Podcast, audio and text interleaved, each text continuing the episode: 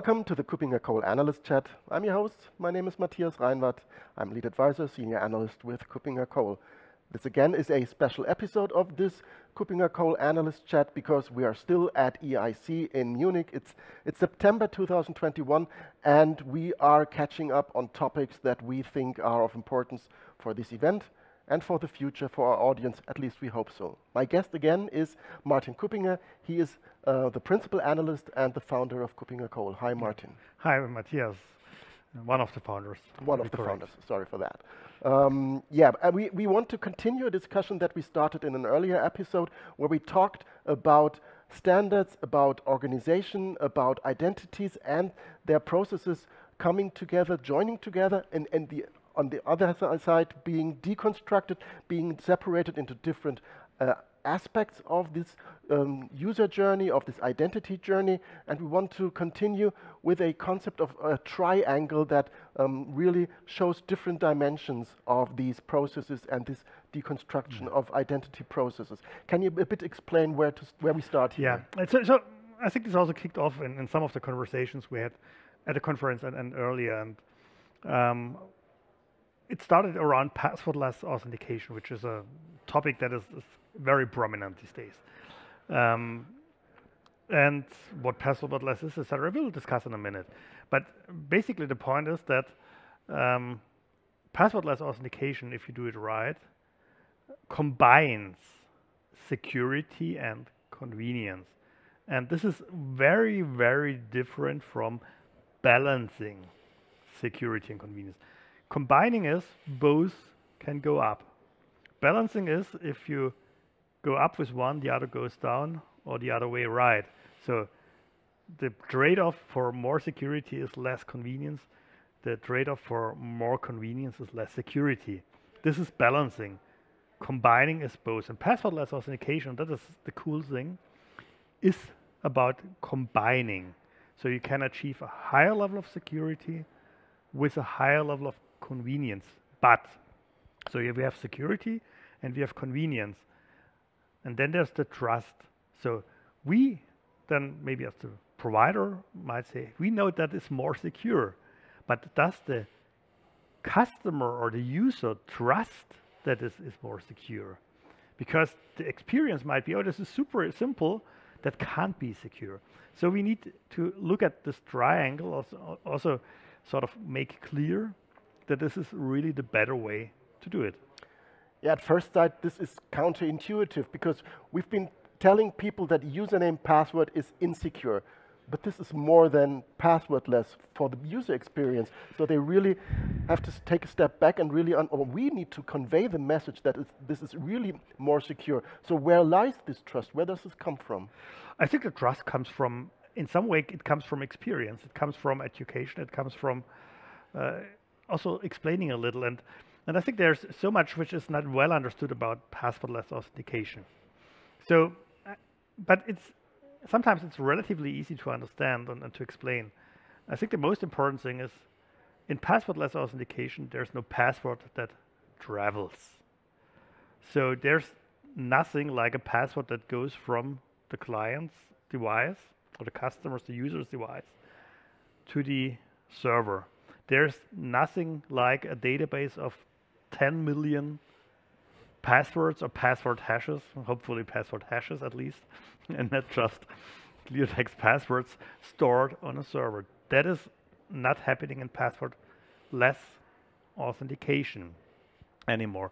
But it is that you have an element on your device, a trusted platform module TPM chip, or Uh, secure enclave, which stores secrets. And these secrets are created when you register the device. So you have a device like a smartphone or a notebook, and you register this device and map it, link it to your, your identity.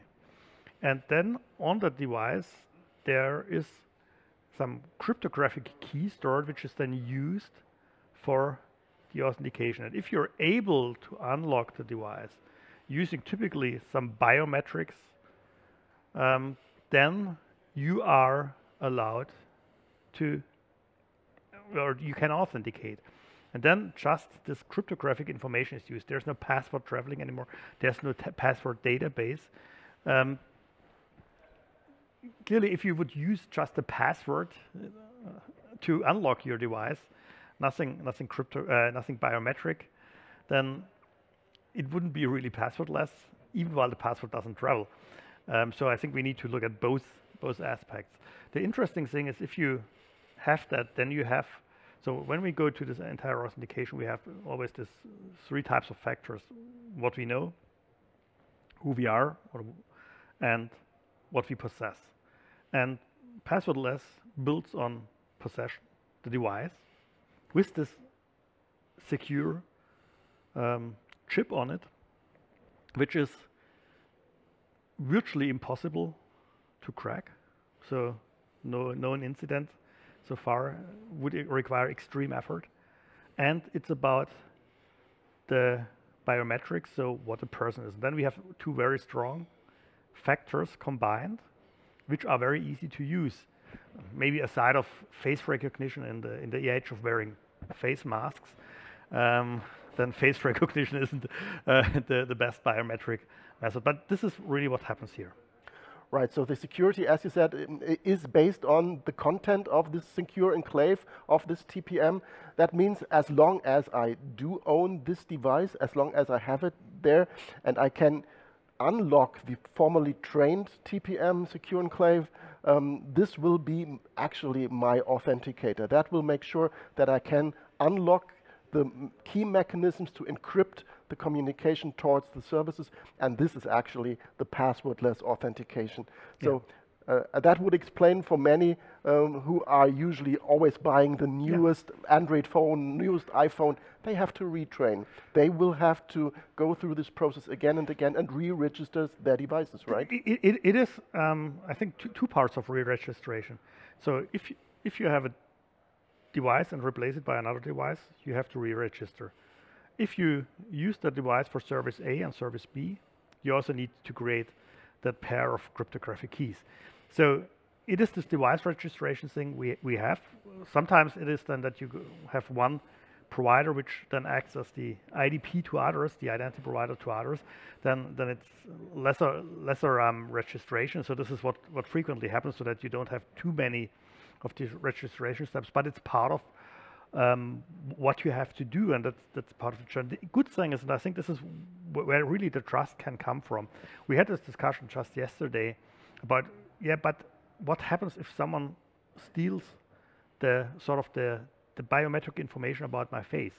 Mm -hmm. um, the good thing is that information is on the TPM chip locally, virtually impossible to crack, and it's not this 70 million record of passwords database somewhere at a large company which can be hacked, where data can leak, which then appears in the darknet, which can be purchased. This is exactly not what is happening here.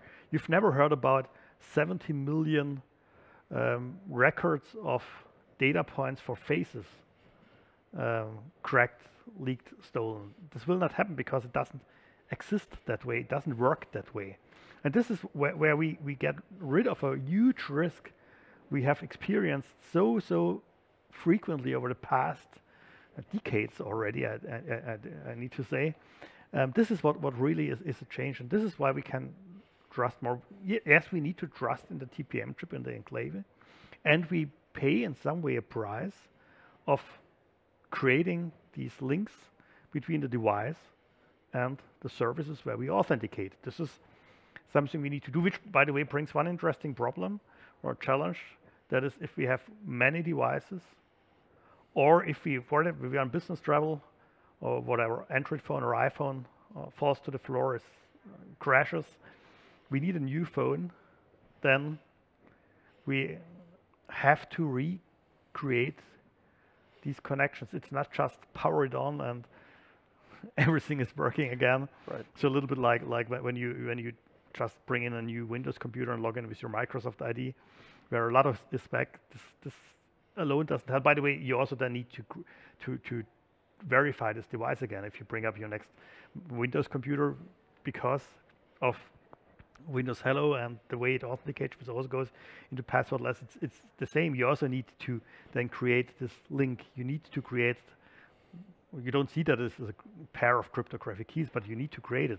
It's the same thing which is happening. And, and so, so we need to figure out ways how, so I think we, we will not get rid of this link the device to it, register the device. That is what we need to do.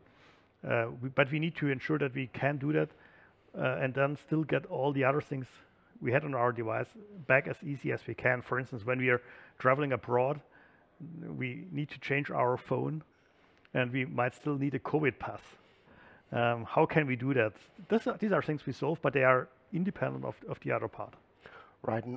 As you said, it, when we need to bootstrap a new device, um, at that point in time, we do need some other credentials as well. We will need at least something like a password or another third factor yeah. for, to, for being able to re-register our fingerprint, our face yeah. with, with this mechanism to make sure that we add this level of security because your face, my face, my fingerprint, these are not secrets. No, and, and, they are not stored centrally also. That's the other side of the thing.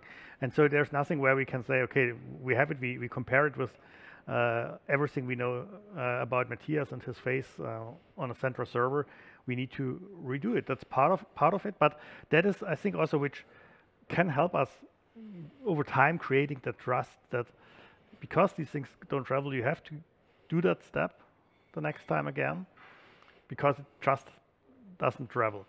And this is this is really, I think, an an an, an interesting thing. And part of what the industry clearly needs to do is to educate about the trust part because uh, the convenience part you can achieve is very visible and I think many of us experience it uh, already day by day by day because it's not about always entering usernames and passwords and it's really a different thing and the security is definitely higher. Just think about the 70 million passwords not being stolen because they don't exist anymore, these databases. And that's really where we need to move on. Right, and, and, in the earlier episode we discussed about this GAIN network where we have verified identities, strongly uh, verified identities, uh, but that does not mean that we cannot have this type of uh, convenience as well by, by linking, for example, my Android account, my iPhone, my Apple account to this verified identity. We can have the best of both worlds. We have the high level of assurance, yeah, and we can. I think there was a misconception. You're not linking your Apple account. You're linking your iPhone. Exactly. And I think that's very important. You're yeah. not linking your Apple account. You're link not linking some Google account on your Android phone. What you're linking is the device. Exactly, um, but represented through uh, because it's connected yeah, to the but, device. But be careful. But, but the authenticator is the device. That, yes, that's, uh, that's the point. And and, and, and what, what really works very intensively in the background usually are the is the, are the FIDO Alliance standards. By the way, standards we've we've um, uh, gave an award to a couple of years ago. Exactly. At, already at uh, European Identity Conference as one of the most essential standards, and it has proven true. Uh, some other standards, by the way, also evolved here. OpenID Connect, if I remember right, sort of the first steps have been made at our conference a couple of years ago. Right. So yes, there are important standards, and this is um, what makes it work. And so yes, we are at that point where we can combine security and convenience, and we need to build the trust in that. I think a lot of people trust it. But we easily can, if you do it right, I think we can easily explain why there can be a high trust on that.